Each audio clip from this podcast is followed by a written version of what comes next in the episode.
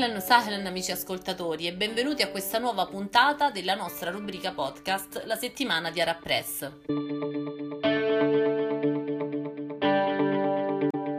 Iniziamo con un editoriale comparso sul Hayat eh, di Dawood Ashairan eh, sull'Arabia Saudita dal titolo La Shura saudita contro le donne.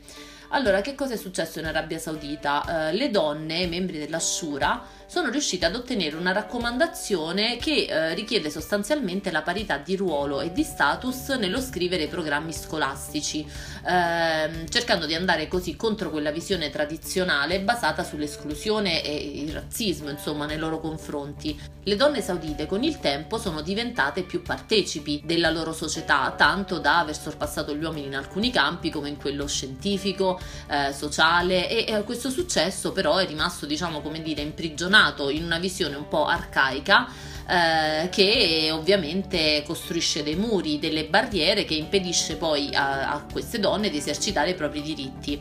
Nell'ultima seduta dell'assemblea consultiva eh, il Consiglio ha però fatto cadere la raccomandazione di cui vi parlavo prima, in cui si chiedeva eh, ad esempio di istituire scuole di educazione fisica per le donne, eh, richiesta tra l'altro diciamolo pienamente in linea con quanto previsto dal piano di riforme saudita Vision 2030 eh, che poneva tra i principali obiettivi proprio quello eh, dello sviluppo e della promozione dello sport con l'apertura anche di 250 club femminili, eccetera.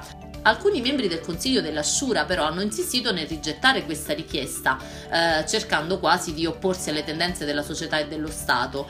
E ehm, chi ha votato a sfavore, tra l'altro, ha stabilito anche che saranno le donne europee a farsi carico di questa missione, con tutte le conseguenze ovviamente sociali ed economiche del caso. La mancata approvazione di questa raccomandazione eh, evidenzia come una parte della società rema ancora contro eh, il paese stesso, contro le donne contro diciamo la loro lotta per la parità di diritti.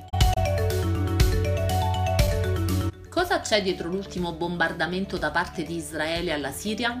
E soprattutto quali nuove alleanze si stanno delineando in quella zona? Cerca di spiegarcelo Abdel Bari Atwan, giornalista palestinese direttore di Rai Al-Yawm, il giornalista inizia spiegando che è importante ricordare che tra Siria e Israele non c'è nessun trattato di pace o armistizio e che quindi in teoria i due paesi sarebbero sempre in guerra.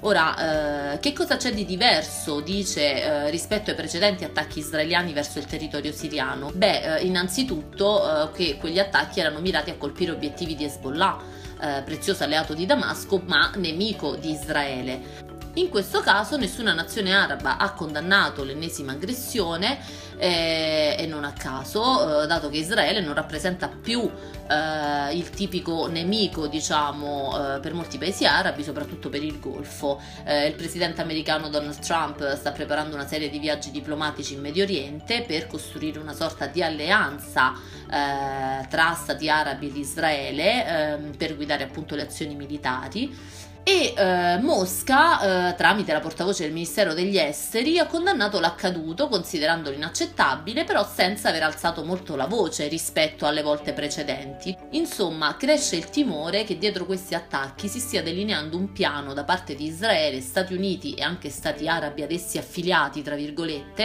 eh, per invadere distruggere e comunque spartirsi quello che resta della Siria. La chicca di oggi riguarda invece un artista egiziano, Saad Muhammad, che ha trascorso ben tre anni della sua vita a lavorare per realizzare quello che spera sia il Corano più grande del mondo. L'artista ha riprodotto il libro sacro dei musulmani su un rotolo di carta lungo ben 700 metri e il manoscritto completamente decorato è riposto poi in una grande scatola di legno con dei rulli all'estremità. Muhammad tra l'altro vuole presentare il suo Corano ai Guinness World Records eh, che hanno confermato tra l'altro che non esiste ancora nessun record per la più grande versione del Corano scritta a mano, mentre ne esiste uno per il Corano stampato più grande al mondo. Questa settimana, il 3 maggio precisamente, è stata anche la giornata mondiale della libertà di stampa e Reporter Senza Frontiere, puntuale come al solito, ha eh, stilato il suo nuovo rapporto WordPress Freedom Index del 2017 eh, mostrando la condizione della libertà di stampa in tutto il mondo. Beh, relativamente al Medio Oriente si è visto che eh, la regione si è classificata come la peggiore eh, negli ultimi 12 mesi. Tanto per cominciare, eh, come c'è scritto in un comunicato appunto di Reporter Senza Frontiere, la libertà dei media è diminuita ovunque il modello autoritario ha trionfato. Il Medio Oriente, insomma, ha strappato all'Asia centrale e all'Europa orientale il titolo di peggiore regione del mondo, in quanto i suoi paesi, Israele compreso, occupano posti dal 145 al 180 al 45 posto troviamo la Mauritania, eccezione, che però è sceso comunque di 7 posizioni rispetto al 2016. Eh, la Siria invece è il caso peggiore della regione, eh, nella top 5 diciamo,